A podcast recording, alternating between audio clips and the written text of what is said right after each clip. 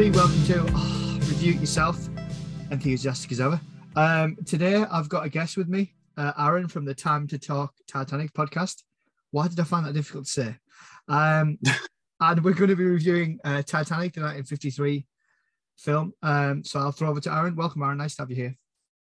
Thank you very much. Thanks for having me. Um, it's the first time I've actually been approached by another podcaster um, to, to feature on their their show.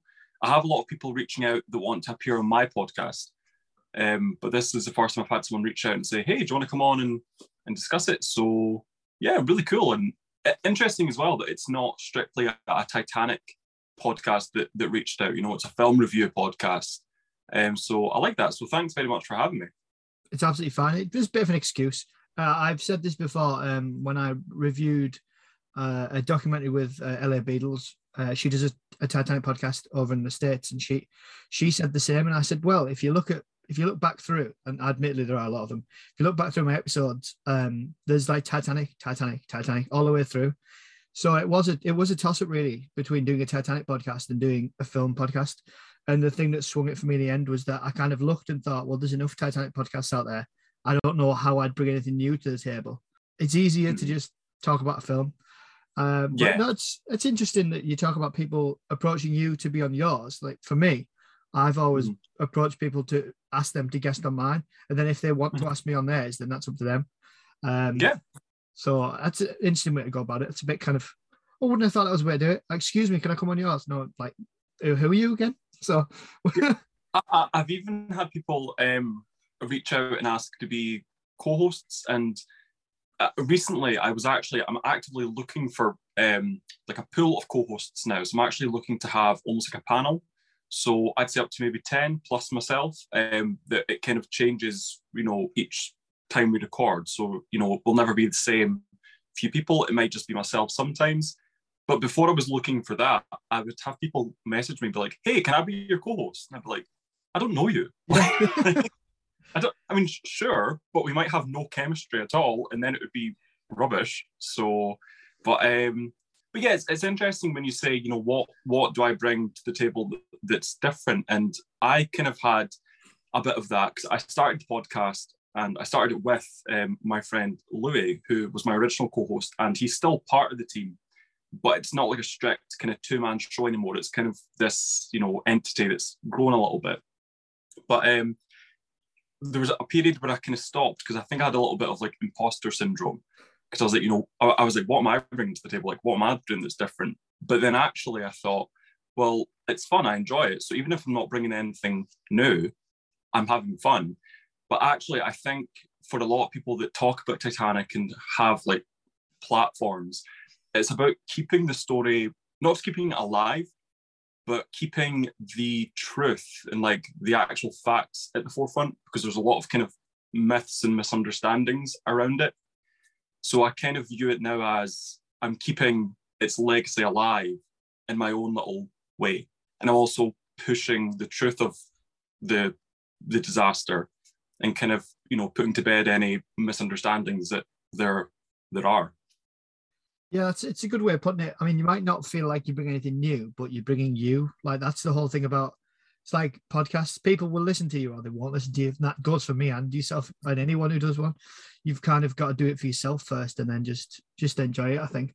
But no, it's yeah. it's it's a point you bring up. I know some people do a lot of kind of the political side of Titanic and apply it to now, and I I kind of get that. But for me, it was I don't know where I'd go with it. So I just kind of left it to the side and thought, well, I'll come back to that later.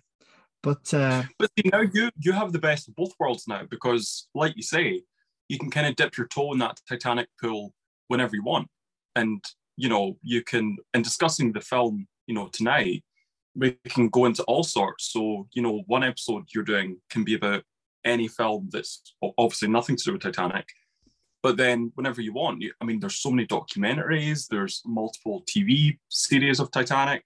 So you, you do kind of have the best of both where you can kind of, you can still venture into the Titanic sphere, but you're not constricted to it. Yeah, oh, it was an absolute cheat. It was to, to do films was was an absolute kind of I'll do this, and then I kept it vague enough in the title and vague enough in what I said I'd do. Like it originally started off four and a bit months ago as just films. Then I started doing TV. Then I started doing Mm-hmm. documentaries. Then I started. Uh, my friend's writing a book, and said, "Can I come and talk about that?" So I was like, "Yeah, of course you can. I'll just create a side series." uh, so you, I just start adding. I just add bits to it, um, Yeah. and just you see what works and if if it kind of lands on it. Exactly. So uh, Totally. yeah, so we're here to talk about um, Titanic, the 1953 film. Um, I did really like the introduction to this one uh, because I haven't Mhm. seen it in quite a while, and I mean like years since I was a kid, probably. The uh, Yeah. opening with kind of the iceberg and this ominous music, this proper old-fashioned sweeping music, was like, oh, that that's an interesting way to start. They don't usually start like that. They they tend to start with either the launch or the sailing maiden, you know, maiden voyage day. They don't tend to start with kind of this ominous an iceberg breaks off and kind of floats into the sea. I thought that was an interesting way to do it. Yeah, I liked that actually. It was um because like yourself, I've, I first saw it when I was really young, and I feel like the website I watched on is probably like banned now. You know, the quality was awful. It was probably like upside down in certain parts. Um, so watching it today was like a, a total treat because I was actually paying attention, um, and it was like good quality. But yeah, the, the start of it um, is quite ominous actually. And I can't, I wish I could remember where I either read or heard this, but I, I think it was maybe the voiceover of a documentary about the Titanic. And it was saying that at the same time that the Titanic was, you know, being built or, you know, being born, the iceberg was kind of also coming to life. And, you know, their journeys almost, you know, judging by the size of the iceberg, um, its location, people have actually theorized that it would have broke away at about the same time that the Titanic started being built.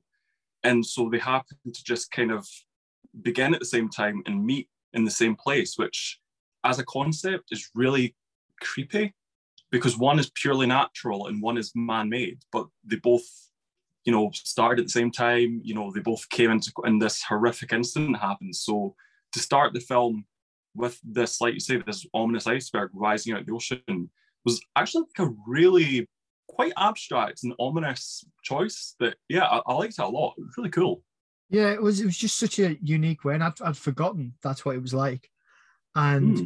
it, I thought, yeah, this is this is a and the music as well, like really, you know, swelled up. And I thought, oh, this is um quite clever. And then they have a really uh, clever way to introduce the characters.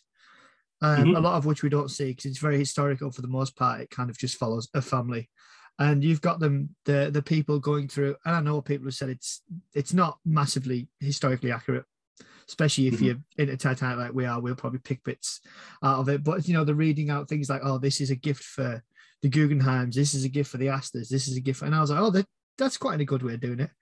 And then we meet. No, so yeah, yeah, sorry, go. on.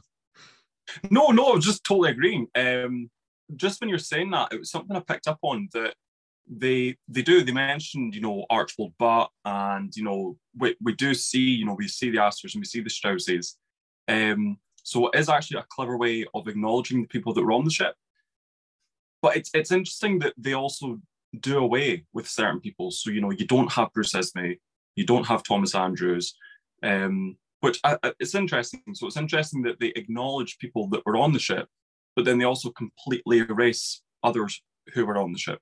It's, See, it's I strange. Quite, they have I quite like that. To be fair, I quite like the fact that, unlike many other Titanic films, including the Mhm. '97 one, the characters are there, but the story's not beholden to them. Like this is probably the the only Titanic film I've seen, series or anything like that, that's reenacted it. That you don't have like the characters bumping into people, and they don't, you know, like the Astors and they're there. The Strausses are there, but they don't become a massive part of it. It really is just on one story. I know that was a criticism of kind of the it's 97 Titanic that well, why do you get this fictional characters? And I know this is the same, they're both fictional, this family, but they bounce off the historical characters and people kind of didn't like that very much. Whereas this Mhm. film, it's just like they're there because they're the passengers, but we're not really having anything to do with them. Um, Yeah. And obviously it's it's British, so it sets up the class system really, really early on. Um, Mhm. You know, you see the maids and you see the um or, the or the masters, if you will. You see the first class passengers, then you see the crew. So it's it's quite interesting the way they introduce all these characters together. it's you, what you're saying spot on that you know these true historical characters that you know were really there you know they're not totally integral to the story you know the, the main point is you know barbara stanwyck's character clifton webb's character you know they they are the focal point.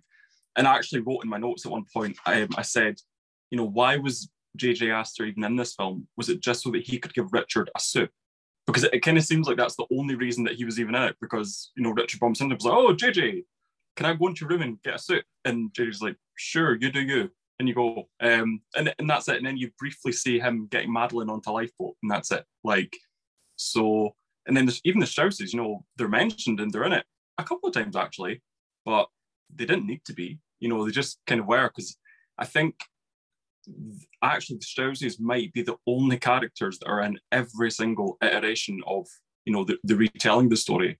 Because you know the the image of the el- elderly couple refusing to part has just become so entangled yeah. in the legend.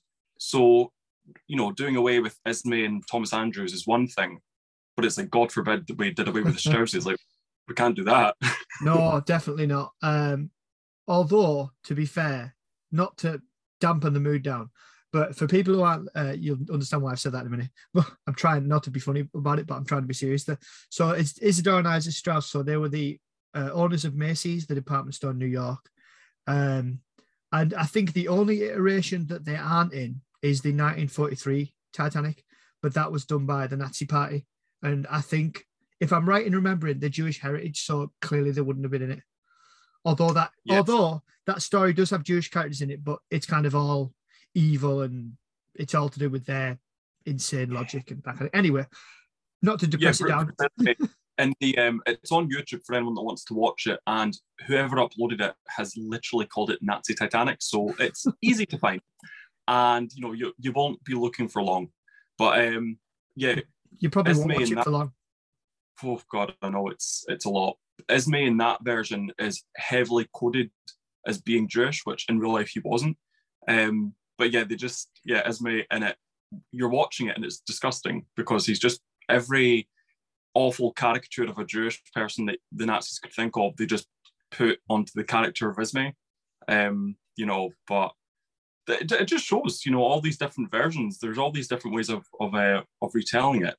But with this, the 1953 version, what I thought was really interesting, you know, so we've kind of spoken about, you know, briefly the kind of historical characters, fictional characters. I'm assuming anyone listening to this has either seen the film or wants to see the film. And I would recommend watching it. Um, but in terms of the actual the set design, I find it really interesting because the film came out 41 years after the sinking. And so RMS Olympic, who was like Titanic's nearly identical sister ship, had only been out of service for like a few years at this point. Um, but for some reason, the sets look nothing, nothing like Titanic or Olympic, which is fine, but they actually look more like the like the Mauretania or the Lusitania, which were the two ships that came kind of before the Olympic class. And you know, they were very big, they were very fast, they were like super luxurious.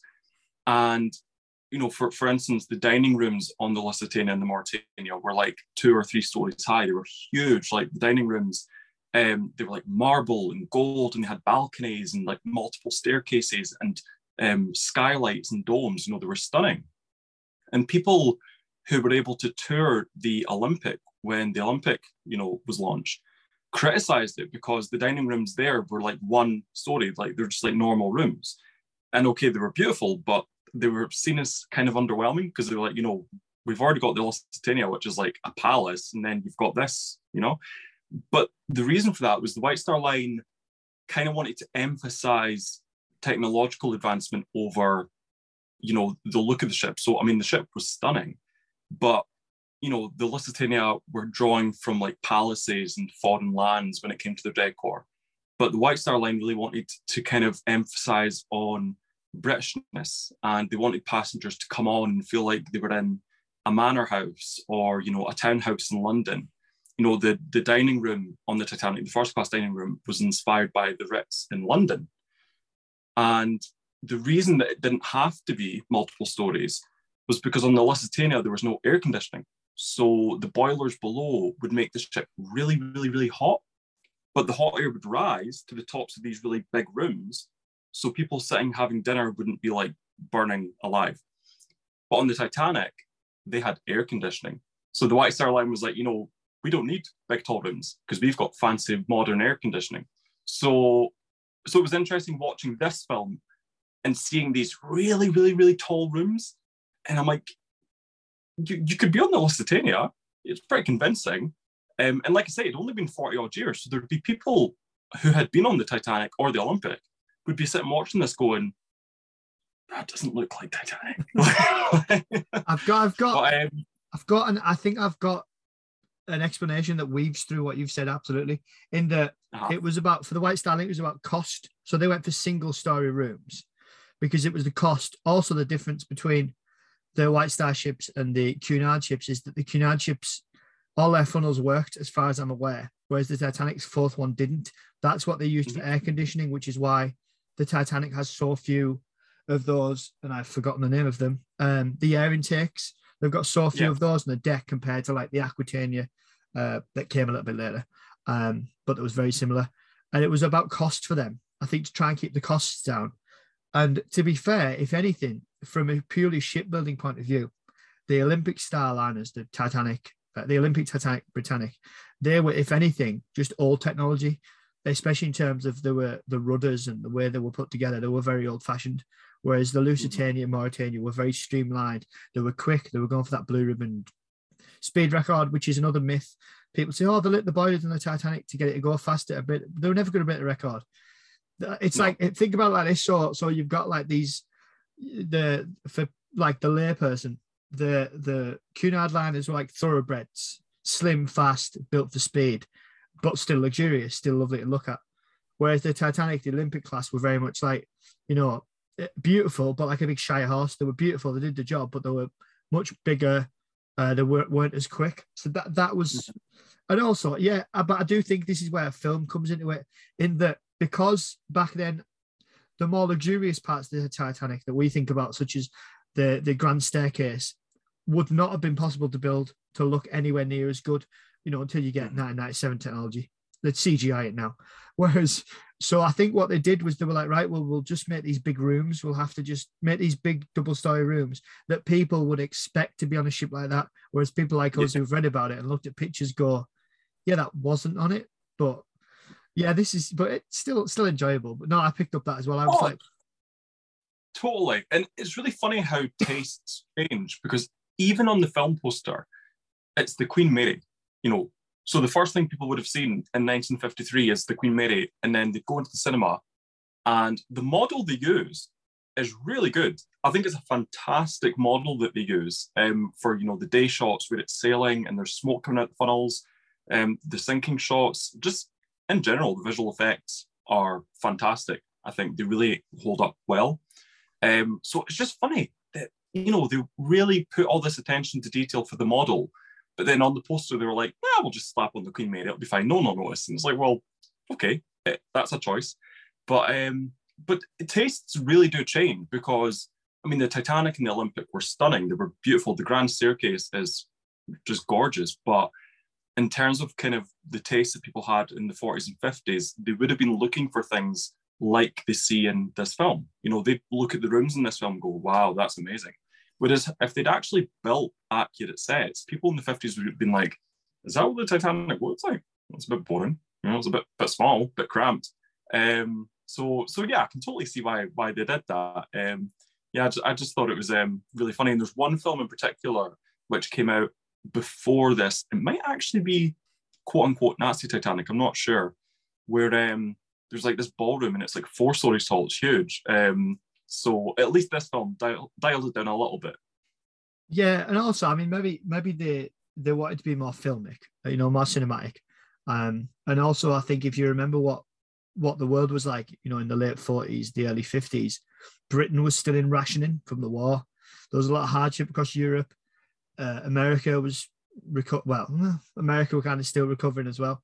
Um, so I mm-hmm. think if anything, the people probably wanted to see something grand. They didn't want to see something that was kind of, you know, I, I, always think about if it's like they keep talking about you know, they're making this Titanic theme thing in China and they keep talking about making a second Titanic. Well, the issue would be if you made one that actually sailed, because I know they're building the, the one in China, but if you built one that actually sailed, once it went past a normal sized tanker or went past a, a passenger ship, you'd be like, that's really small. Like it would really, it would not, I wouldn't want to see one personally, because I, I think it would like ruin it. I think I'd see it and be like, is that, is that it?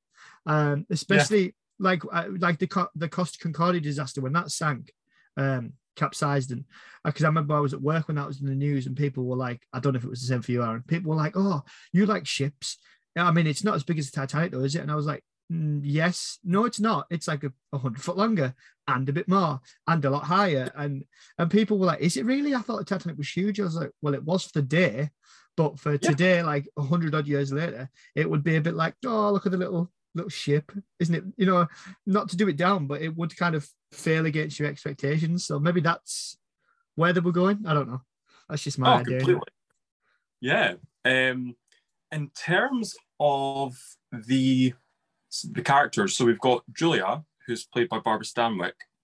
Uh, we've got Richard, who is played by Clifton Webb. Mm-hmm. Um, Norman, don't know the actor's name, but in terms of the daughter, is her name Annette? Yes, Annette. Yeah, is yeah, yeah. She's good. I, I liked her. I, I, like her. Yeah, yeah. But no, God, what do you mean? What do you really think? her mum basically like kind of sums up how I feel, and I feel like Annette's a bit of a lost cause and a bit pointless, and there's no point even trying she's anymore. An, like, an, I've got a quote. I've written. She's an arrogant little prig. That's the mother talking about her child. Because if anyone who hasn't seen this, like Annette's like she's nearly 18. She's like 17, nearly 18. Um, so the the upshot is we meet we meet Mr. Richard Sturgis, Clifton Webb, and Mrs. Sturgis, uh, Julia Sturgis, is it? And they're estranged. Mm. He's English, she's American. Uh, does it sound familiar? It should do for a Titanic film. Um, they've got like two kids, or we think they've got two kids, but more on that later. So we've got mm. we've got uh, you know 17, nearly 18 year old Annette, um, very kind of like her dad, very prim and proper and exactly what you'd expect of a woman of or a lady of that age, that era. Um, Edwardian people, not Victorian and not the other people always get it confused. Anyway, um, yeah, it's a bugbear of mine, isn't it? Anyway, so um, she's like a lost. The mother's like, I want to take him back to America. I want to take him back to their roots. The too highly strung. I don't want to have to do with it. Like she's a lost cause, but the you know Norman isn't. Norman's ten. I think they don't mention it, but apparently IMDb is 10. Yeah, apparently he's 10. And I really like with Norman um, his obsession with, you know, the first line he has is he really wants to see the Marconi aerials on the Titanic as they're approaching on the tender. Um, and he mentions it a couple of times, you know, he's really fascinated with the Marconi equipment. And it's a little thing, but in terms of a character kind of thing, it's it's really it's good because a 10 year old boy nowadays might be obsessed with the latest you know gadgets or you know the next iphone you know what what kind of updates is it going to have?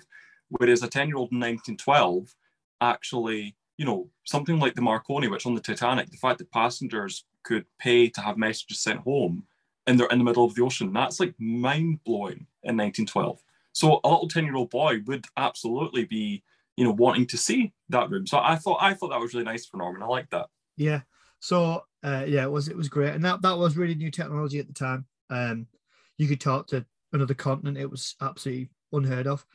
Um, so the the class lines are very distinctly drawn. She's lower class than her husband.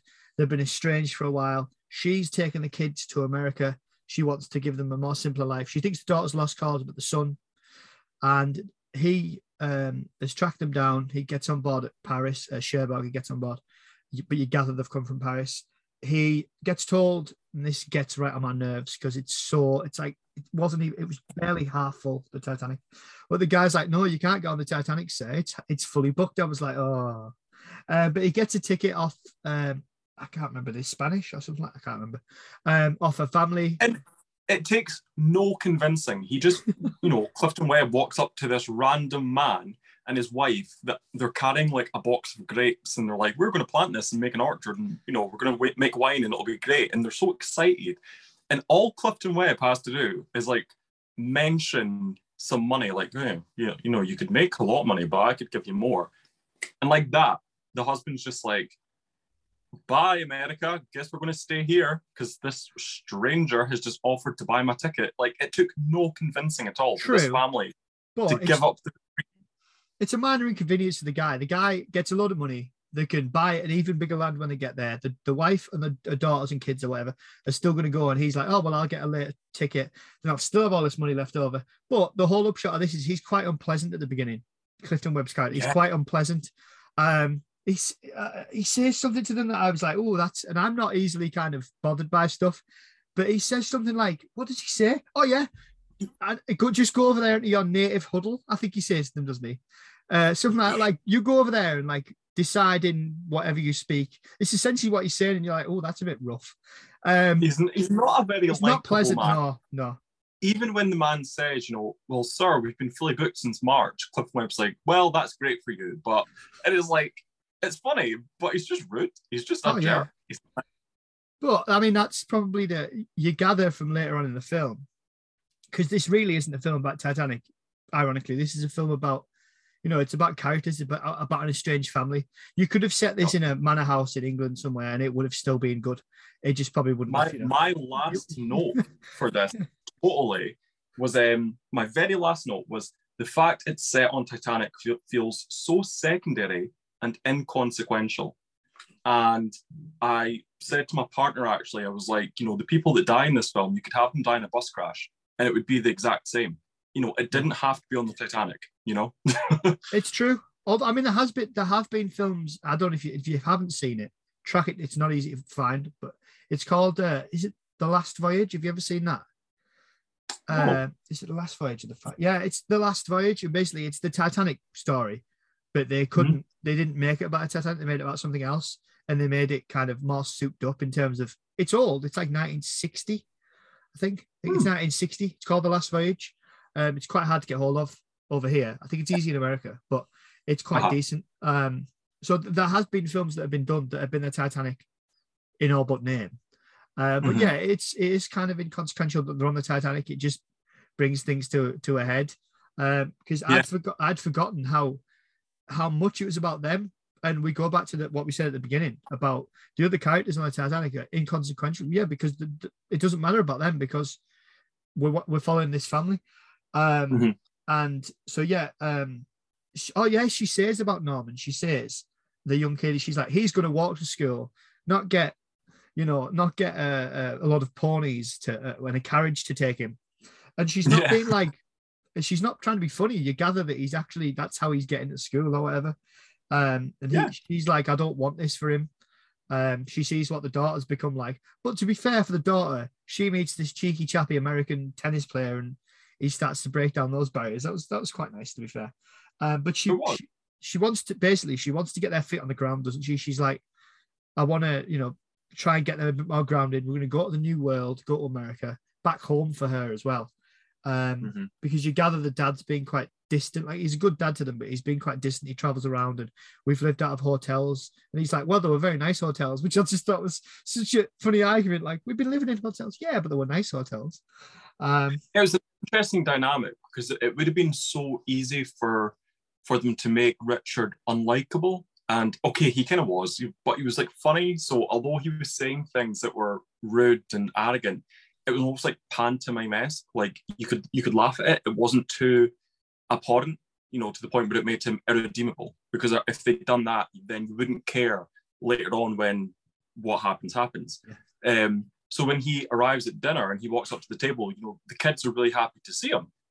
And the, the only person that's not happy to see him is Julia. So, you know, like you say, he is clearly a good dad to them. Um, and then he kind of stops being a good dad to one of them. And then he starts being a, a good dad Yeah. when it's too late. Um, so I actually do. It's an interesting. Um, I've got, I've got a, well, I'm sorry, no, I'm just thinking to help you out a little bit. I've got a point which explains how he gets away with being like he is, apart from the fact he's got money. There's a scene just a, just after he gets on board the ship and he bumps into all the maids and she's like, "Oh, I was on the RMS, whatever. Uh, you probably don't remember me." And he goes, "Oh, yes, I do. Uh, you have a daughter. She plays piano, blah, blah, something like that." And she's like, "Oh, thank you for remembering." Uh, she's like a stewardess, and off she or a maid, and off she goes. And you see how charming he is, and he's naturally very charming, and he he's not too bad on the eye for the ladies either. So you're thinking, right, um, yeah, you can understand why he is as he is, and especially when he walks around the tables and he's saying to people, "Oh, hello, Mister Santo," and he's saying hello to, "We'll play that game," and he's he's really he's a, I hate to use the cliche, but he's a smooth operator, isn't he? You can see this is a guy who's, you know, quite charming and disarms people, um, but he is quite unpleasant at the beginning, like not irredeemably so, but you know, Yeah. he is a little bit. Um, so yeah, so the upshot is there's a there's a brilliant scene where she tells him, you know, he's not your son. And I was, I'd forgotten. I literally gasped. I was like, whoa, this, I wasn't expecting that at all because it's been so prim and proper. Um, and I actually, uh, for anybody listening, I messaged Darren partway through before we'd started this saying, this film's so prim and proper. Like, I'm going to sound so common talking about it because it's so, it's so like upper class at the beginning. I'm thinking, how am I going to talk about this? Um, but yeah, I one of the uh, lines from the film because it was just I couldn't stop. I to, I'd pause it and just laugh because it was just so brilliantly delivered from Clifton Webb. Um, so you know he's trying to get his kids back. She's essentially kidnapping them. You know she doesn't want them to grow up with their dad because she's worried what they're going to become. And you know we're, we're saying that um, Annette is a lost cause because she's like you know Annette wants to be like her dad and that could be why she's attracted to Robert Wagner's character because he is essentially like a young version of her dad. You know, he's charming and he can walk up to people and just chat to people. You know, so that might be why she likes him. But um, so Julia, you know, Barbara Stanwyck's character says, you know, I'll be as common as you think I am. I'll, I'll take you to the courts and I'll, I'll fight you all the way. But the their bedroom, the cabin doors oh, open oh yeah, because they're yeah. just dinner. So Clifton Webb just casually closes the door and says, Could you be common in a slightly lower voice? I could not stop Yeah. laughing. Next time I go to my local Asda, I'm going to use that because it will come in handy. I'm just going to start firing that at people. I, I- thought I just thought that was such a funny line and delivered so well. Excellent, top Yeah. tier. yeah, it was. It was brilliant. and, but it is it's that kind of thing. But and this film has examples of, and it and this is probably why it won the Academy Award for for, for you know for the screenplay because it's so beautifully written at times that it can tell you so much about what the characters are doing without by Mhm. showing you something. It doesn't have to. Yeah. So I think a problem modern films have is that they they sh- you know they they tell they don't show. They tell you this is the this character is the best the bestest fighter in the world. I know bestest isn't the word, but the bestest ever fighter in the world.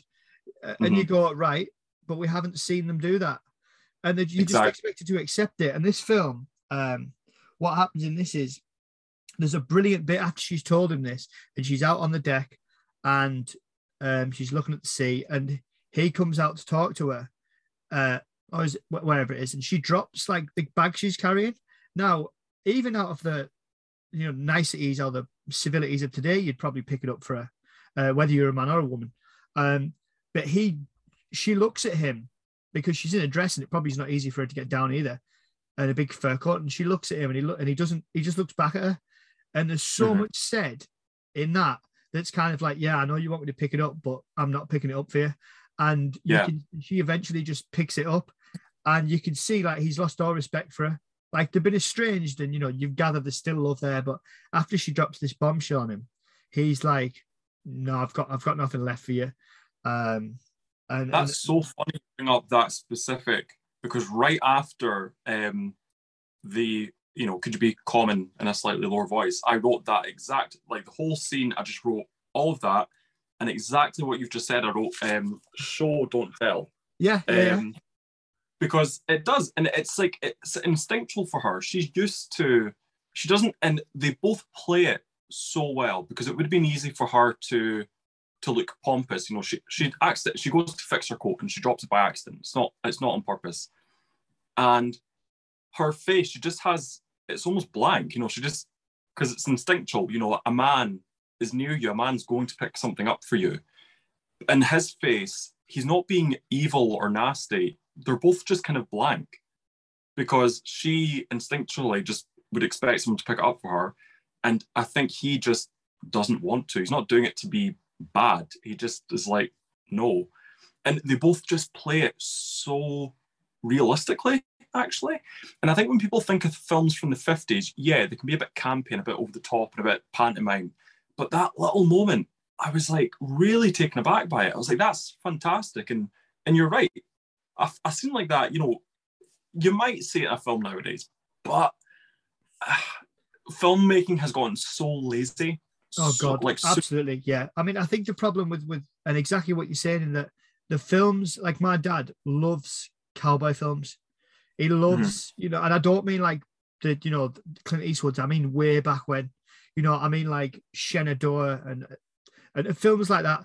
The the films that there was no special effects, there was no computer effects. The editing and everything was, you know, filmmaking was quite not primitive, but compared to today, it was. There was mm-hmm. nothing to hide behind for an actor. There was no explosions. There was no fast cutting. It was just you there on screen talking to somebody. And if you couldn't act, you're out the door. Um, yeah. And I think that, that that shows. It reminds me of the kind of film. And I know this is another cliche, but they don't make films like this anymore. Like, if can you imagine if this was, you know, pick any of the you know the best actors of today um, who are in the biggest blockbusters and the, the, the leading ladies who are in the biggest blockbusters and put them in a room and go, we want you to have a scene like this. It, it wouldn't be half as good, um, mm-hmm. personally. But I mean, I, I don't know if you agree on. Because it, it's the underacting of it. It's there was like almost no acting. It was just they just both stood there, and I actually had to rewind it because I was a bit confused because I looked down for a second to to write something, and then I heard this big bang, and I looked up and I was like, "What the hell just happened?" So I put it back, and then I was, oh, it was her purse, okay. And then I'm, I'm just looking at them both, and it was actually it was almost awkward because it, it, goes on for quite a bit. They yeah. they prolong a little bit, and I was just I, I didn't expect. Um, and there was only one other scene I think that I actually rebound because I was so taken aback by it. Uh, but we'll, we'll get onto that a bit later. But um, but yeah, I was real I was really surprised by it. It was fantastic, really good. Yeah, and also it has like really good side characters. So you get um, you get um, so yeah, he won't pick up a bag, and he gets back and he's angry, and he basically says to to her, "I want have anything to do with him. Um, I'm taking my daughter. You can take him to America. Um, I'm, I'm done. He's not mine. I've got no responsibility towards him." Which, as awful as it sounds, is kind of maybe how it would have been done. I'm not sh- massive on the civilities of then, but it probably would have been acceptable for him to do that. Um, mm-hmm nasty as it comes across. Well, it's not nasty. It's just cold, and you can tell he's deeply, deeply wounded by it.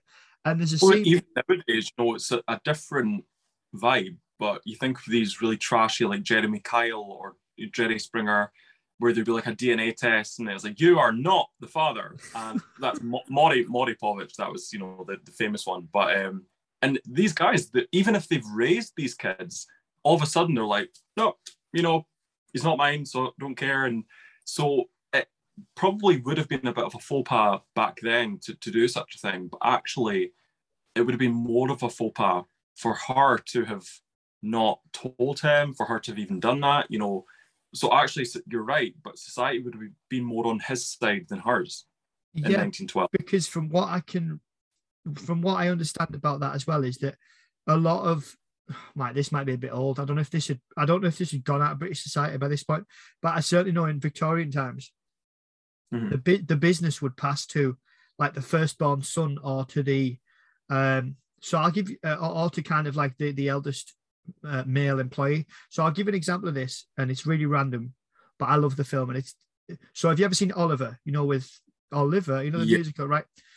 the bit where he goes to the Undertakers, uh, played by Leonard Rossiter, and he becomes like an apprentice, and the young lad who's in there calls him work ass and is really annoyed at him. Mm-hmm. It's because in the law in the line of the business, the business will go to Oliver, not to the second, not to him anymore. So that's kind of how it worked. I don't know if that was still in place by this point. Mm. They don't explain that in the film. Um, he's just annoyed at him, which is a bit odd.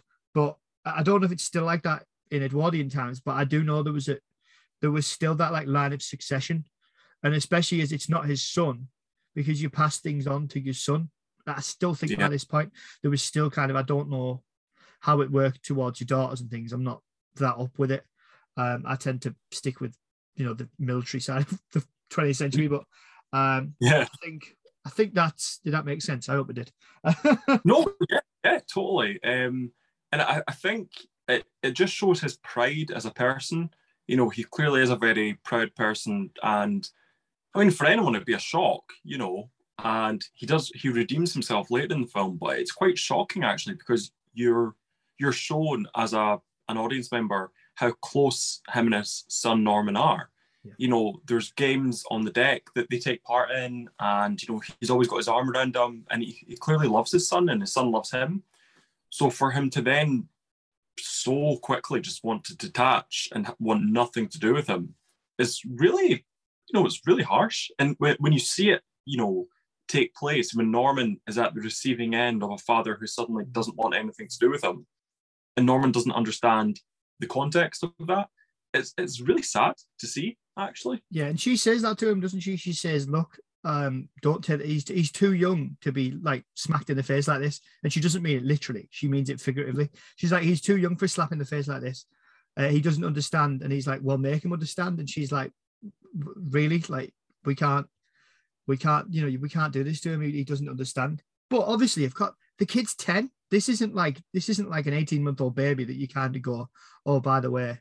Um, the kid's 10, like this is a long time, you know, and mm-hmm. also from like her point of view, she she doesn't like callously spit it at him in anger. She just mm-hmm. says it to him. And it's like, oh, like, are you using this to try and get him to kind of walk away and let you do what you want to do, which is to take your kids to America.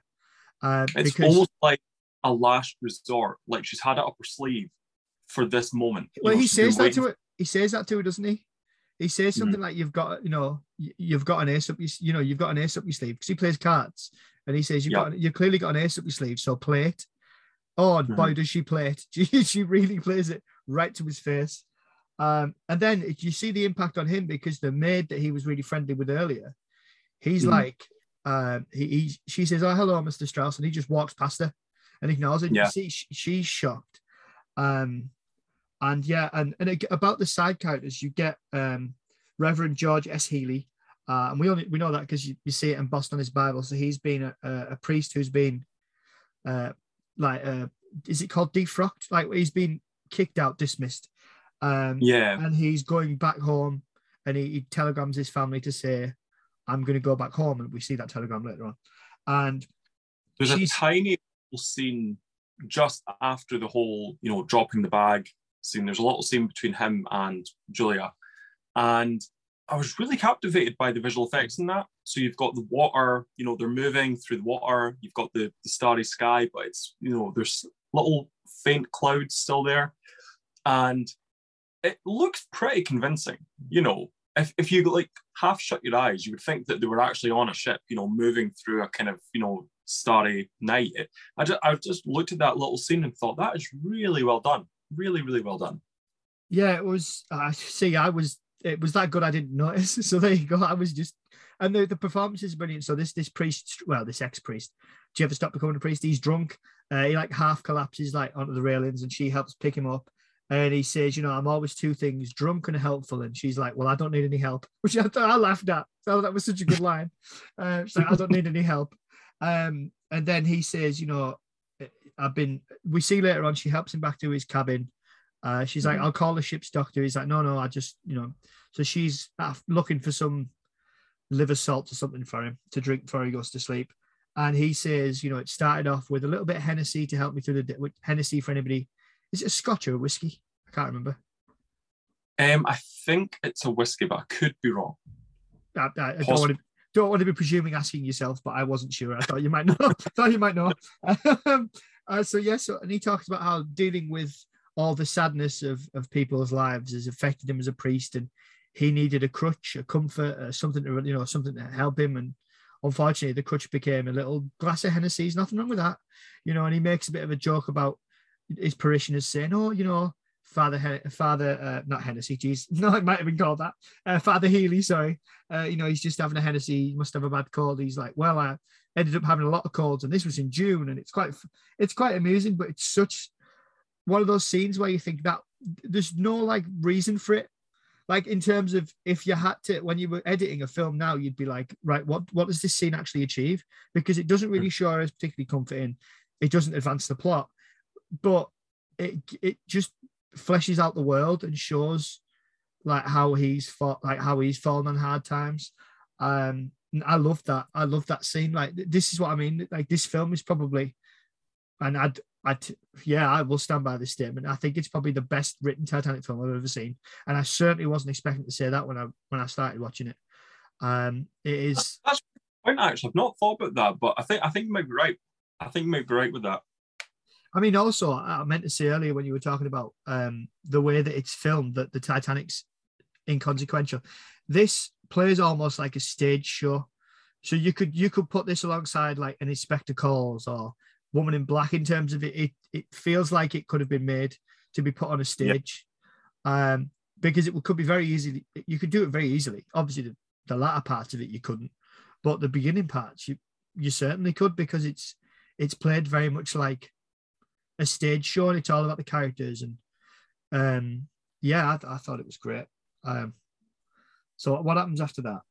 Um oh yeah he refuses the match with his son doesn't he? So yeah it's it's, it's really sad. Um it, it was really funny just when you said you know what happens after that. I'm not entirely sure what the scene was but my next note was they turned captain smith into a total dish. Hello yeah, but did you notice? I mean, whatever float you bought, but oh god, that, that I didn't mean it like that. I did not mean it like that. Whatever, whatever sinks your boat. Exactly. Well, yeah, exactly. Um, on the flip side of it, though, they made him really young and dashing, and then they made Officer Murdoch. He looked about fifty. And I was like, he's meant to be like, it was like thirty nine. I know. It's really weird. It was just so I don't, I don't know what scene it was exactly, but I just looked and was like, is that meant to be Captain Smith? Like, and we'd already seen him, but it was just this particular, I don't know if it was the lighting or the camera angle. I was like, why are they trying to make him like a sex symbol? Like, that's know. random. And like, he was that, like, that's a, that's a bold, a that's a bold move, isn't it? That's a really bold move. Yeah. And because there's, there's, that's, that's not, a, there's that scene where he sat down and he's kind of humming away. And that's another thing. Um, so, oh yeah, so, uh, and also what begins to happen, we meet this American Giff, Gifford, and he makes a point about his name. He says, Well, my mother was always going to call one of us Gifford, and it was unfortunately it was me. So he's um, an American. Uh, he's at Purdue or something like that, um, a mm. university over there. Uh, and he goes and meets the mother, and she's you see the class difference. He's very much because Americans just they say they're classless, which you stick with that, fair enough. They're not, but fair enough. And he's very much like, look, uh, he's on her level and he talks to her, and she she just sees right through him and is like, oh, name's Annette, blah blah.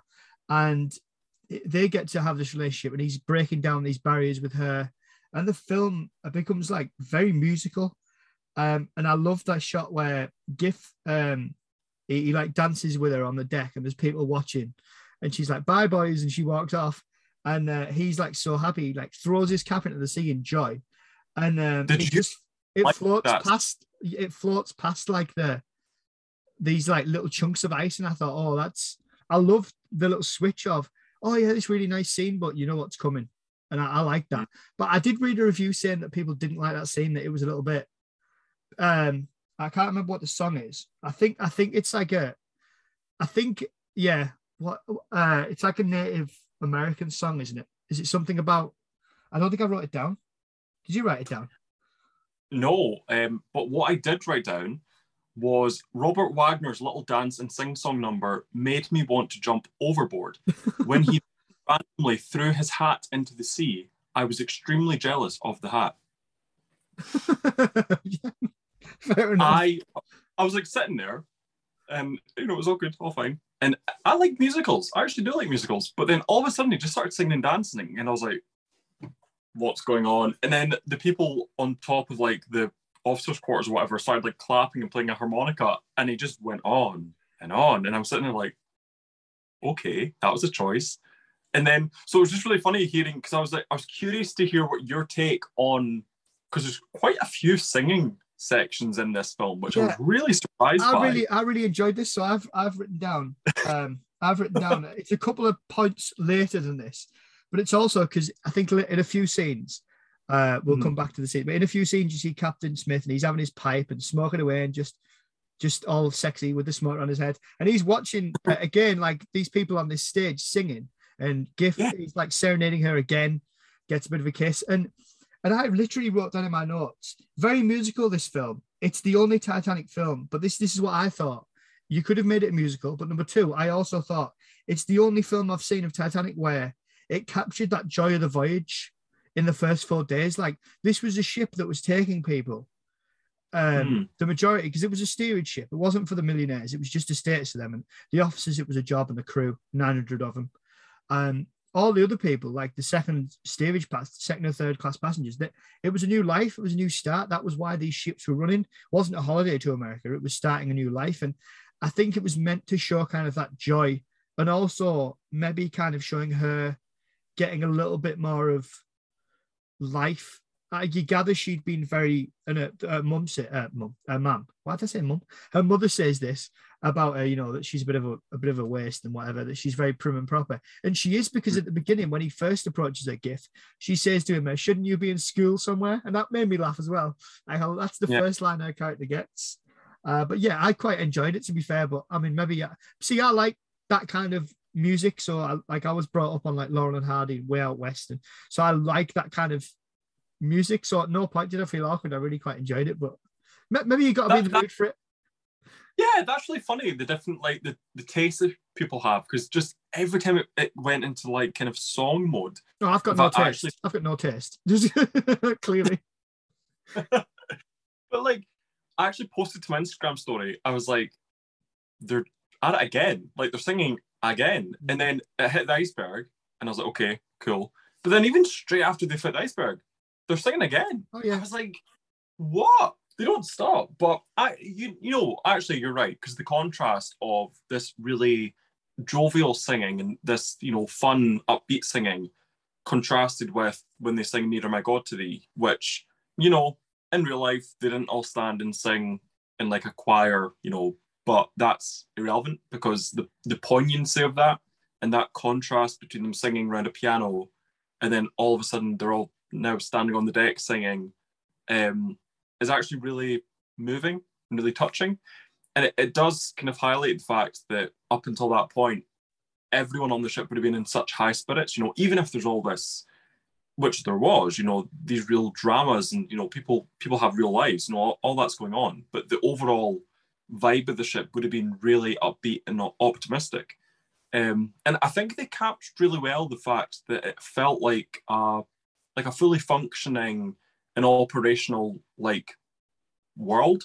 You know because you've you cut to the marconi room and they're taking in messages from people and they're talking about you know hey this guy's got a full train reserved for himself when he reaches new york. Like that must be great.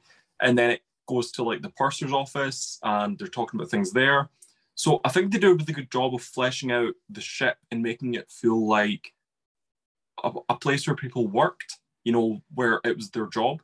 And you know they were on that ship just doing their job and then this awful thing happened which even in the film feels inconsequential. But yeah you're right. I think they did a really good job making the the days leading up to that feel really positive.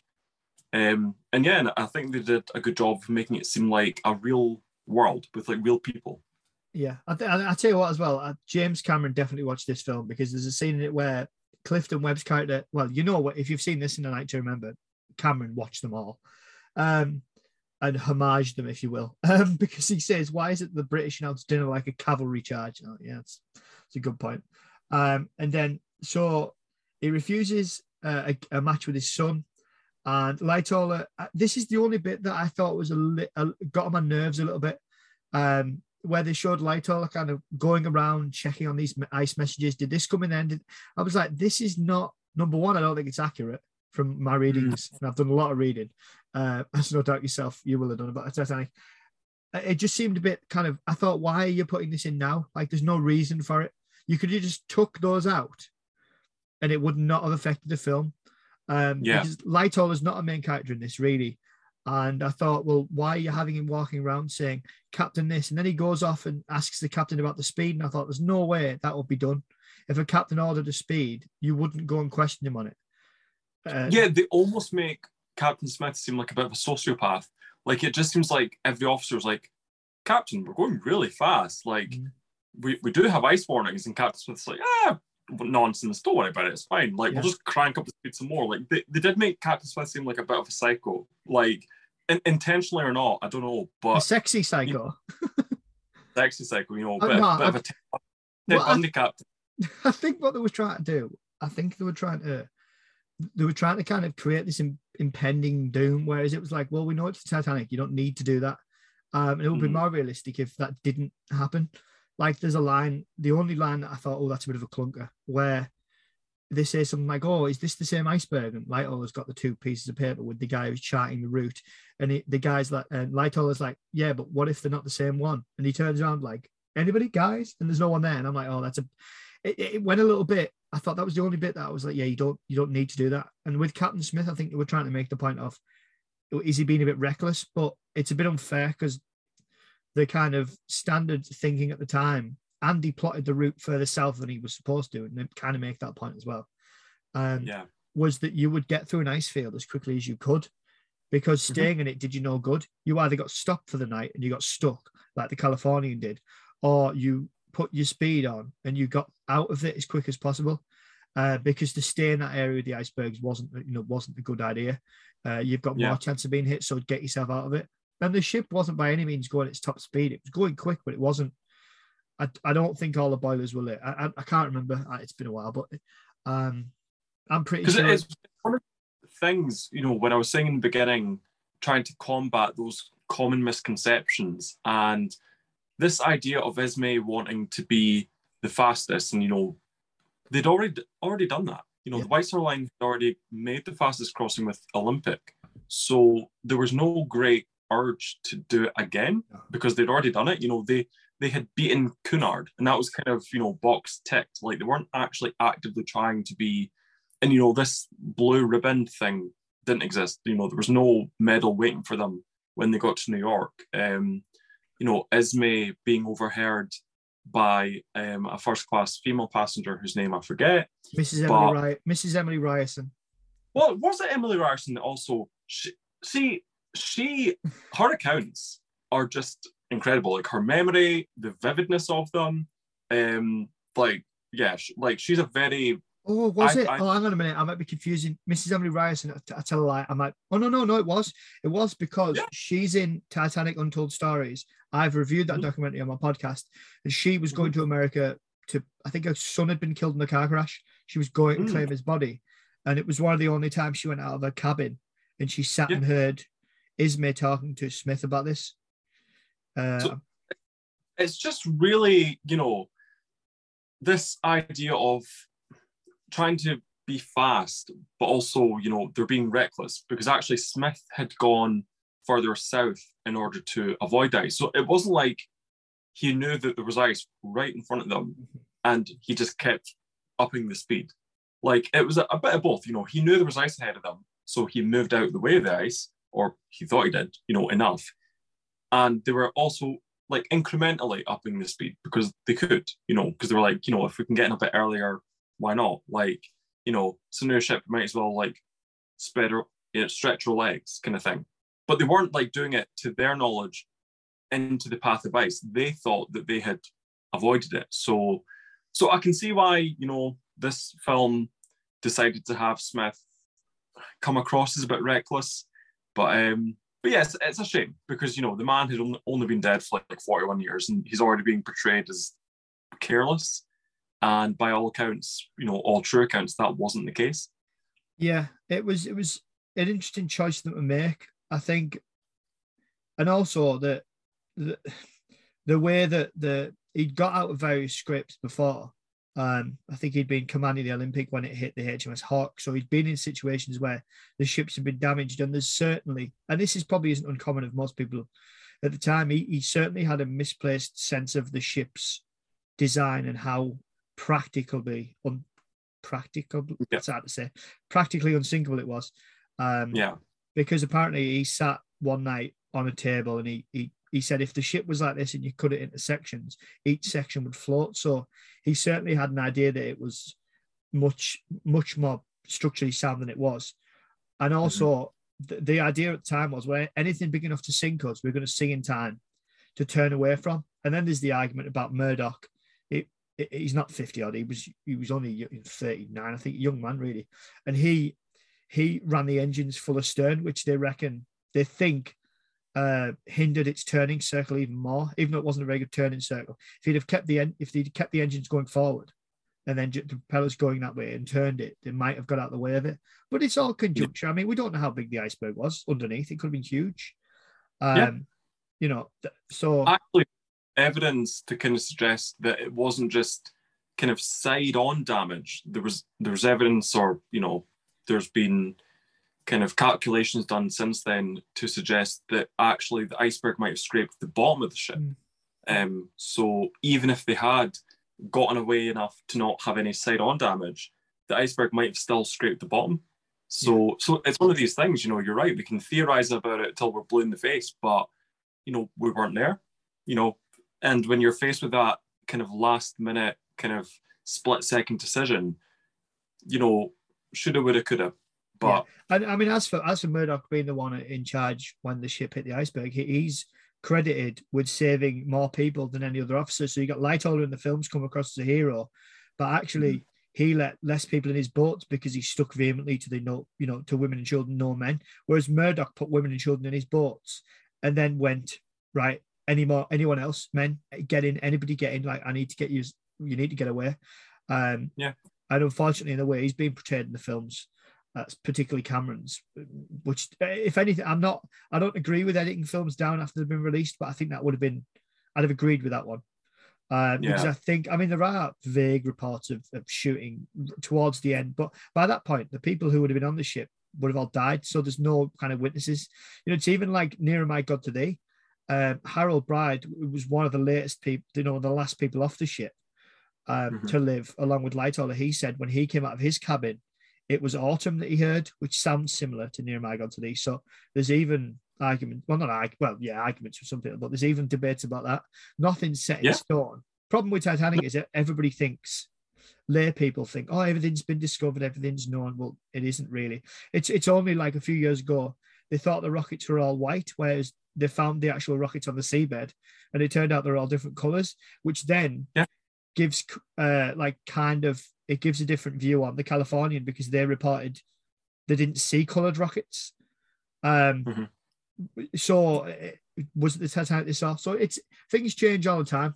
Um, so yeah, it's it's that's, uh, that's what I think is really fascinating about it all. Um, is yeah, all, all these little things that come out that you think everything's settled. Like even something as simple as, well, if they'd had more lifeboats, everyone would have lived. Mm. It's like, but you're ignoring the fact that they didn't even manage to successfully yeah. launch every single like the collapsible boats floated off the boat deck. One of them was found floating around full of water with dead yeah. bodies and stuff. Yeah. Like, so if you you know they had was it 18 they had 16 they had 16 boats and four collapsibles that's it so say they had like 50 lifeboats or something but, they took, but they spent they didn't start launching the boats. So the shit the films always missed this out. They didn't start launch they hit the iceberg at 20 to 12 at midnight. They didn't start launching the boats till 20 to 1. So they didn't start launching the boats for an hour. And then by the time they launched them, none of the crew had had any training. None of them. They didn't all speak the same language, neither did the passengers. There was no tannoy system. There was certainly no alarm like this film shows, which was getting right on my wick. Um, in the background, was, like a submarine like, film. Uh, it was like I was expecting to hear like, oh god, it was like a dive, dive, dive, wasn't it? So you know, it's this thing of it, there could have been 48 lifeboats on the ship, but they wouldn't have saved everybody because they, no. they barely got the ones off. And and this ship is very unusual. The Titanic, the way it sank, most ships capsized. If you look at any other mm-hmm. ship that sank, a warship or anything like that, that sank, been damaged, they tend to turn over.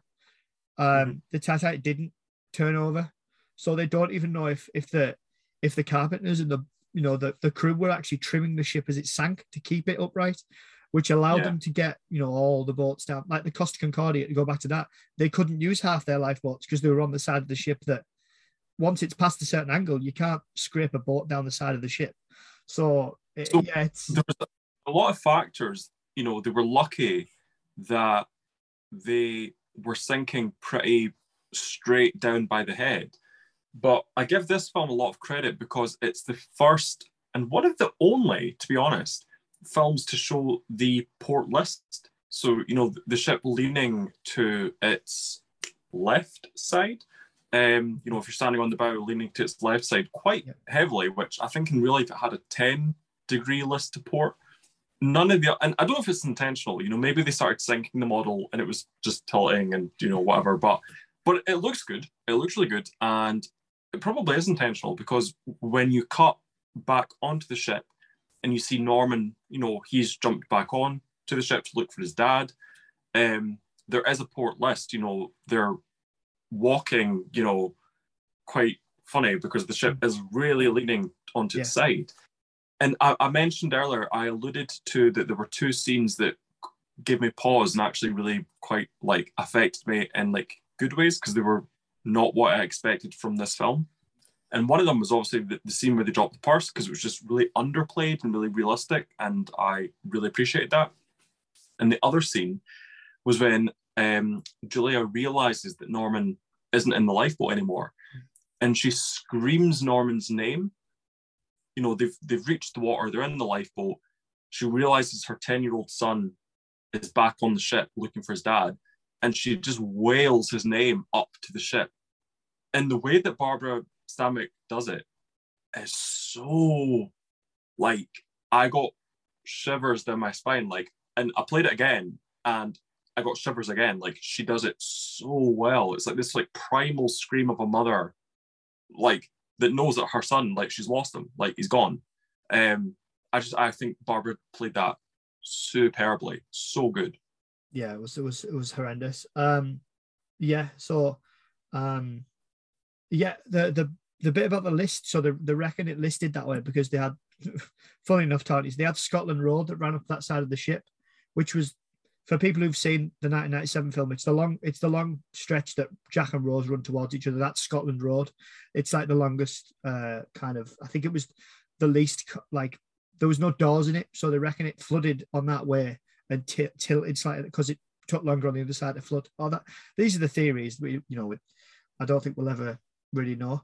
Uh, yeah, the warning sirens fictional, which is a tad off-putting. I wrote down, did my heading, did my upset heading. The And- whole time it's like um all of a sudden it's become like a World War II film. Yeah. It's like an air siren. It's like what the hell's it going was, on? And it was, it was like a, it was like a, what happens. Um, it was like a call to quarters. They go off in like Royal Navy ships and things where you see them on the war films where they call everyone to their action stations, but it goes on and on and on. And some scenes it's really prominent, and other scenes it's like in the background. And because I was watching it thinking, oh my god, I'm going to be hearing this while I sleep. You know, it was just in the background all the way through. And I remember I was like, the, the panic, and to be fair, the sinking sequence for anyone that wants to, you know, rent or buy this film to watch just for the sinking, I wouldn't actually recommend that because the sinking scenes, it's it's quite a small part of the film. You know, Yeah.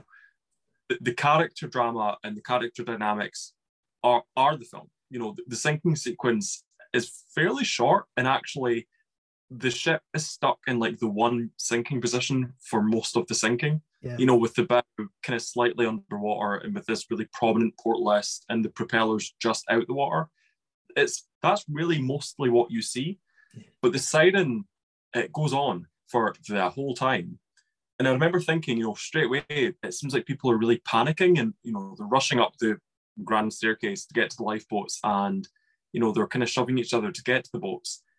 And I'm like, well, well, no wonder. If you've got a siren like that going off, people are going to panic. So you wouldn't actually, the band wouldn't be playing, you know, because in real life, the band played to keep people calm. And that was the whole, that was the point.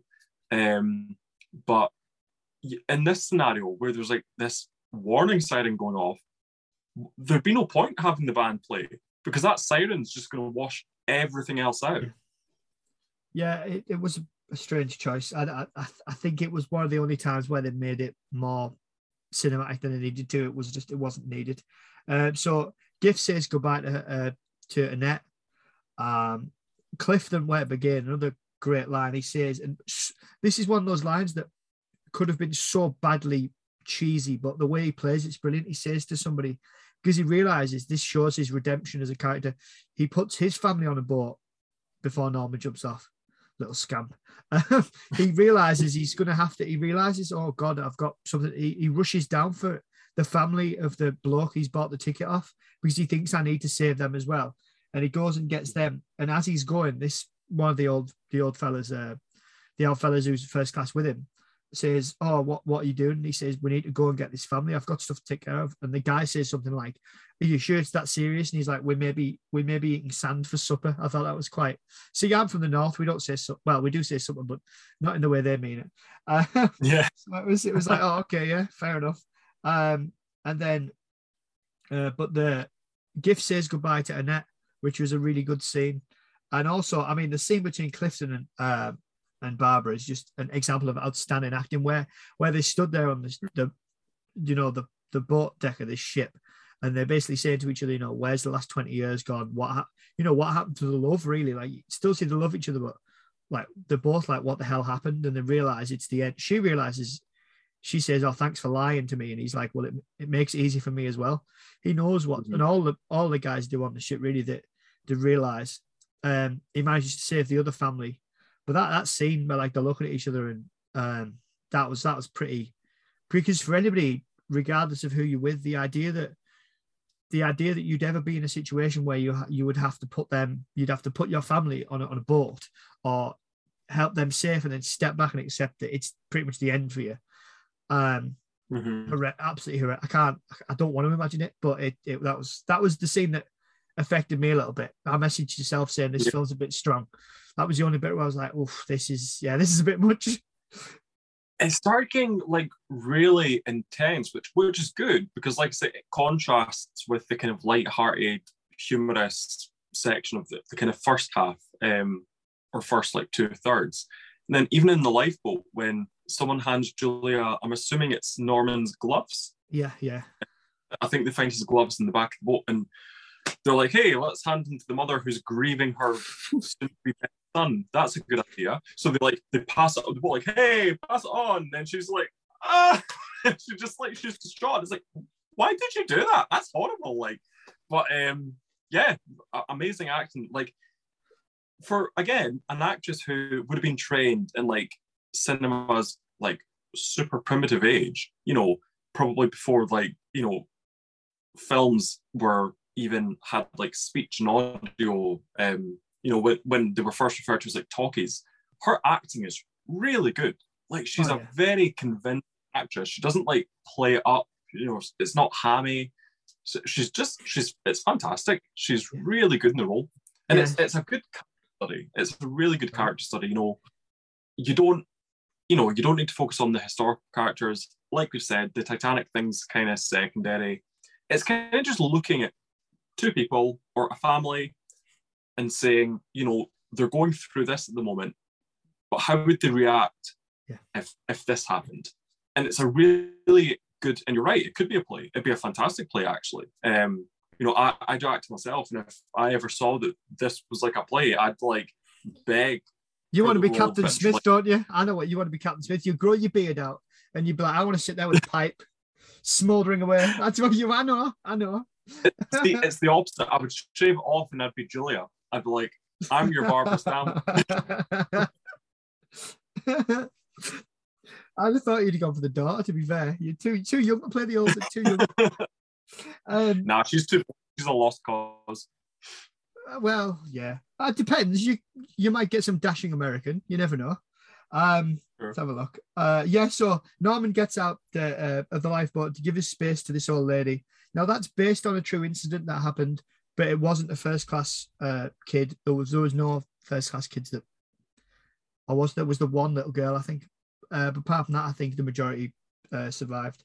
Uh, Giff Mm. uh, has his kind of hero moment, puts her on the boat, steps back, and then a, and this is based on fact as well. You, I can't remember what lifeboat, but it, it ends up stuck over the top of another lifeboat, and this is more realistic than the James Cameron version, which even he admitted, oh well, I went for action, you know, I went for action rather than realism. This is more realistic.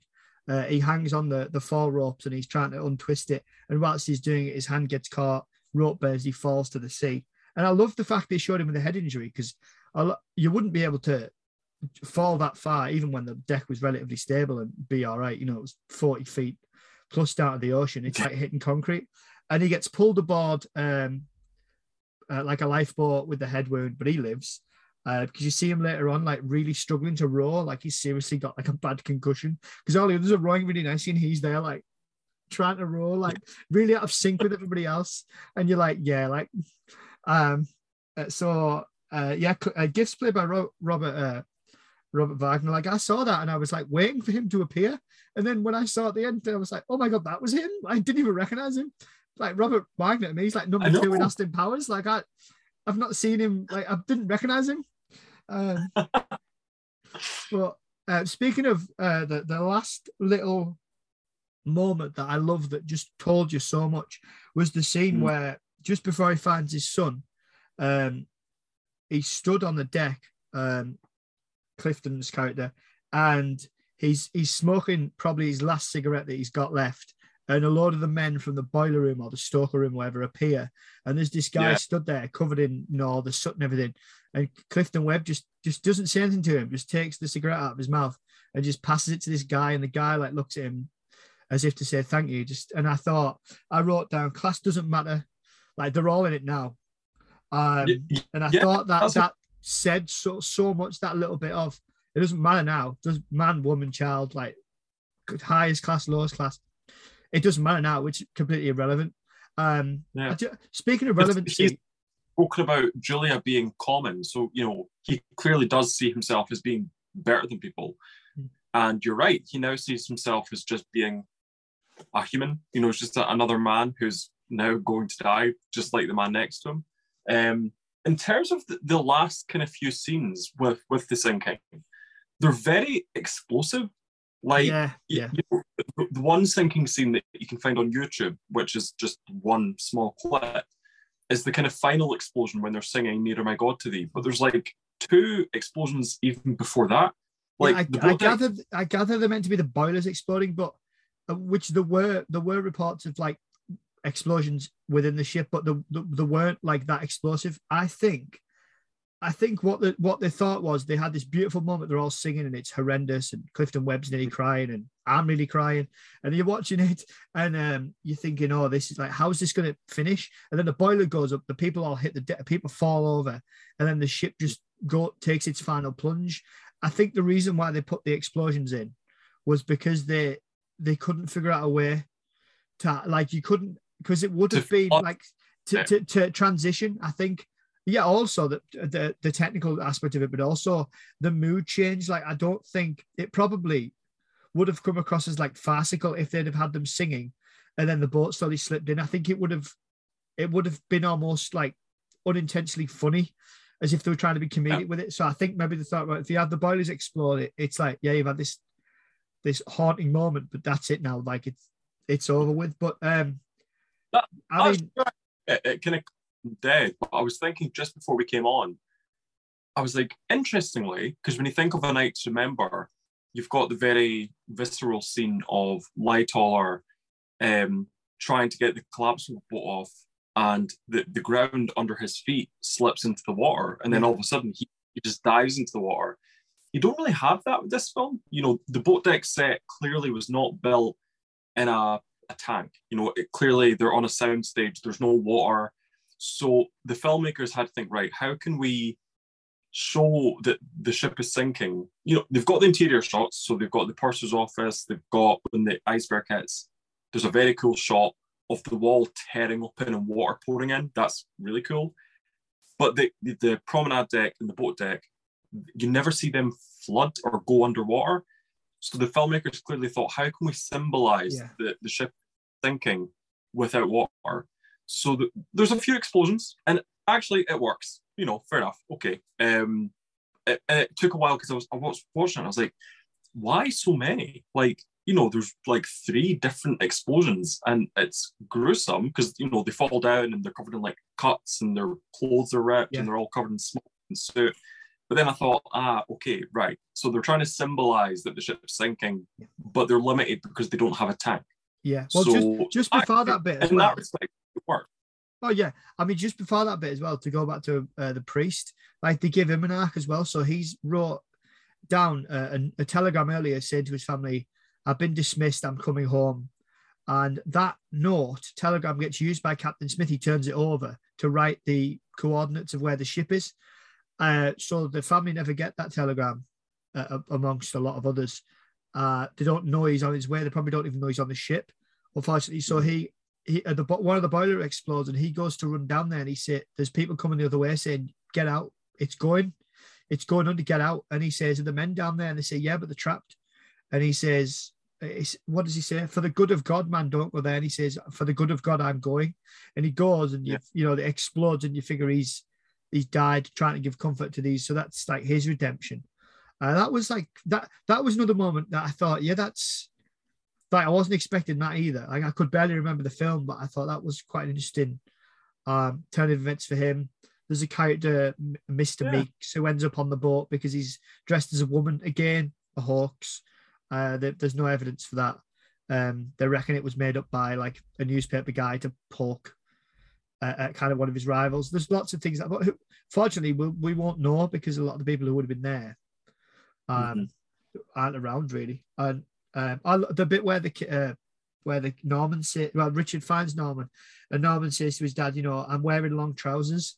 I thought we could swim for it together, and uh, it's like you get the sense the kid knows kind of what it Mhm. means, but he kind of doesn't. And he's saying, you know, that's that's enough of a man. And Clifton Webb says to like a steward and to his son, "This is my son. I've never been more prouder. I feel as tall as a mountain." And I was like, "Wow!" They, I wasn't expecting it to be that like deep. I wasn't expecting it that because of how his character's been and that scene where you see all the men's faces and they just all look and the kid and they all look absolutely heartbroken. And I just thought, like, when a film's this good that that I will let it off the fact of like having Titanic Southampton written on the back of it and the fact that the iceberg bits are clearly styrofoam and there's if like you see the iceberg tear like hit them on the port side no port side hit them on the starboard side and then you see the port side get like gashed I was like why didn't you just flip the film round you did it right then you did it wrong like when a film's this good um and also what I keep meaning to say I keep forgetting is that the film although the ship is secondary it never feels like frivolous Mhm. like it's just set on the Titanic for the sake of it. Now I don't know how they've pulled that off, and I don't Yeah. really, for once, I don't really have an explanation for why I feel like that. But it's ne- it never feels like they've just chucked it on the ship for the sake of it. Hmm. I think I give a lot of credit to this film because it's the first one to show, or well, not show, but imply that the ship broke because it was denied. It was, you know, people mocked survivors that said, "Oh, you know, we we watched the ship break apart," and people were like, "Nah, "It didn't break." Like, and there's a lot of reasons. That's a whole different discussion, but it was only until the wreck was discovered that people were like, "Oh my god, the ship did break!" Like, wow. And the the explosions, you know, the the final explosion, um, there's like debris flies off the ship, and you actually see the deck. You know, it gives way under the feet of the people left on the ship, and you know, walls break apart and windows smash. So it heavily implies that the ship broke apart.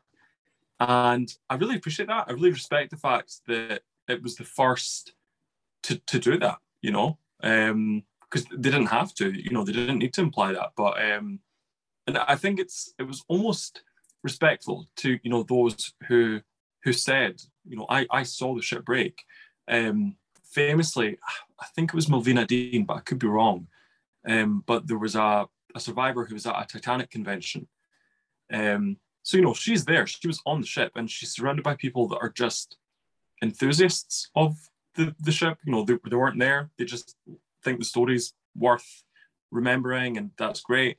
But she was mocked at this convention in like the early 80s for saying that she saw the shipwreck. And you know, this guy with a microphone, like, well, actually, no, he snatched the microphone out of her oh, hand. Oh, I've seen this clip. I've seen this clip. Yeah. Yeah. and it, and he was basically, it was just like, well, no, that couldn't have happened. Like, and then a few years later, the, the wreck is found and it's found in two pieces. So like, yeah, it did happen. Like, so, so when I watched this film, that's that one bit where the deck, it does break, it does, it breaks apart, you know, it's subtle, but you see it. Yeah. Well, and I there's, think, you know, I, I like that a Yeah. lot. there's still debate as to whether it broke at the waterline, slightly under the waterline. Where did it break? Was it in front of the second funnel, behind it, or was it third funnel? Either way, see, this, is what people. There's still a lot of kind of debate about about how the ship did break apart and whether it clung together. And because the, the fact was by the time it broke apart, the lights had gone out. Because how they how they Yeah. kept the lights on for so long is not uh, unbelievable. Um, the fact they, they managed to, the engineers, none of whom survived, managed to keep the lights going virtually to the end because everything would have been all the breakers would have been popping. Um, it, it was that was quite kind of th- th- th- there was no light, so the only people who kind of heard it or would have been able to see it were the ones who were there. Um, light like they tended to take the the accounts of officers or upper class again back to class Britain, of course. Mhm. Um, uh, they took the accounts of the officers and, and the first class passengers uh, over other people um, for what you know various reasons. Uh, so I think that's that's something that that uh, it's good that they could. I never thought of it like that. So I like that idea that maybe they thought, right, well, yeah, we'll we'll we'll have we'll imply that it broke apart because clearly they wouldn't have had the technology to do it either uh, in terms Yeah. of the model. So no, that I uh, that's that was the end of my notes. Did you have anything else that you wanted to go through? Any more notes? No, um, that was also that was the end of my notes. Um, just credit for being the first Titanic film to imply that the ship broke. And my final note was one that we've already said. Um, the fact that it's set on the Titanic just feels secondary. Um, but I would still recommend it. I think people should still watch it because I think it's one of those. There's a lot of Titanic media out there, and some of it should be avoided at all costs. It's bad. Yeah, Um, Titanic, there's- Titanic 2012. We're looking at you. Oh my god, at you. that's awful. Um, Yes. Titanic: The Legend Goes On, which is an animated one where there's a Oh, rapping is that the, is that the? Yeah, oh God, no. Yeah, I've heard about that. Oh my good God, no. and I- like cartoon octopus saves the ship and puts it back together, and no one dies. Like, okay, that's a choice. I've avoided that one. I, I, that's one Oh. Titanic piece of I'm glad I haven't seen. Be honest with you, I don't want to see that one. Don't want to see it. Don't. But I would, yeah, I would really recommend this one. Um, because I think the sinking scenes in particular, with you know the animatronic lifeboats in the foreground, Yeah, they're pretty decent. super Yeah. the, yeah, super decent. Um, the ship model itself is incredible. So the the far off shots of it sinking, um, are yeah, are they're really worth seeing. And I, but I just think, as a film, you know, like I say, this could have happened anywhere, and the people that died could have died in like a bus crash, but it would still be worth seeing, even though it's it wasn't about Titanic. The fact that it's about Titanic doesn't actually matter. I think what does matter is that it's a really well written and well acted film, and I would just highly recommend it to anyone that likes films because it's just it's a good one. Yeah, it is a cracker. Uh, I can't say any better than that. Um, so Aaron, uh, just before we we close things out, do you want to just uh, give yourself a bit of an introduction and just say where people can find your not just your podcast but also um, you know your art and that kind of thing? So I'll, throw the floor to you. Yeah. So um, on Instagram, if you look um, up "Time to Talk Titanic," um, you will find the Instagram page, and my art. Uh, I'm working on a, a book, an illustrated history book, kind of geared towards younger learners in schools. Um, is Titanic artist, so Titanic underscore artist. Um, so you can find me there. And thank you very much for having me on. This has been great. I've really enjoyed it. No, so have I. Uh, I I could, honest to God, talk about Titanic till the uh, till the cows come home. I just, I, I'm forever picking out new, new things because there's that much, there's that much out there about the Titanic. There's Ghosts of the Abyss I haven't done yet. There's loads of documentaries. Like, I don't really want to review lo- loads of documentaries, but there's some good ones out there. Uh, there's just so much to go over. Like, it's just a, and, and whenever something new comes up, I, I will give you a bit of a tip though, uh, if you haven't seen it there's a series they do uh, it's called like drain the ocean where they like computer graphically drain the ocean and they did a Mhm. titanic one. Oh my god there's an hour i mean people could say that about this podcast and that would be fair enough but good god that program was an hour of my life i'll never get back what a waste of time like they didn't say anything about it it was just like here's the ship Uh, if you drain the ocean right okay anything else and i also watched one about uh, that was on channel 4 channel 5 one of those about the uh, um, well, avoid the Olympic and Titanic ones. Did the swap? Avoid those, and also avoid this one about oh, was there a fire on board the ship? I'm like, well, there might have been. Well, there was. We know there was. They've they've accounted it. It happened all the time. Oh, well, it might have weakened the ship. Yeah, it might have. Is that all? Is that it? Like, oh, it was wasting my time. But you, There's you're new here. Like last year, um, I came across an article that was suggested, and it said, you know, did a solar flare sink the Titanic, and I was like, I give up. I, I'm Yeah. I'm leaving then. Like it's just you know next year it'll be like, did a grizzly bear sink the Titanic? You know they'll, they'll just keep coming up with new, and, and if anything, it actually shows the evergreen nature of the Titanic disaster. That it doesn't matter what's in the thumbnail or what's in the title, people are going to click it because the Titanic, even if it's nothing to do with the film, and even if the film is what kind of made people aware of the disaster, it's almost become like biblical or like a Greek tragedy at this point. It's almost it's completely surpassed the real historical event. It's become Oh yeah, absolutely. so much more than that. It's like a moral fable at this point. Out of the out of the three top uh, episodes I've got top rated, two of them, the second and third of Titanic. Out of just that's it. Like it, it, it this it, it seems to transcend everything else. Doesn't matter what you talk about. The, the, my top rated episode, Spider Man, for obvious reasons, brought it out on the day it came out in America, uh, with spoilers. So that was why that was popular. And then the next two are Titanic. Um, Yeah. One's a documentary, and, and one was the '97 film that I talked about for an hour and 40 minutes on my own. So that that that, that those are I don't know. It just it seems to be this uh, this thing that people like love to read about and love to to listen to. So hopefully they'll find this interesting. But uh, yeah, once again, Aaron, thank you for coming on. Um, and thank you to anybody who's listened. Uh, we'll be back with some more reviews soon. Cheers, guys. Thanks, Aaron. Thank you.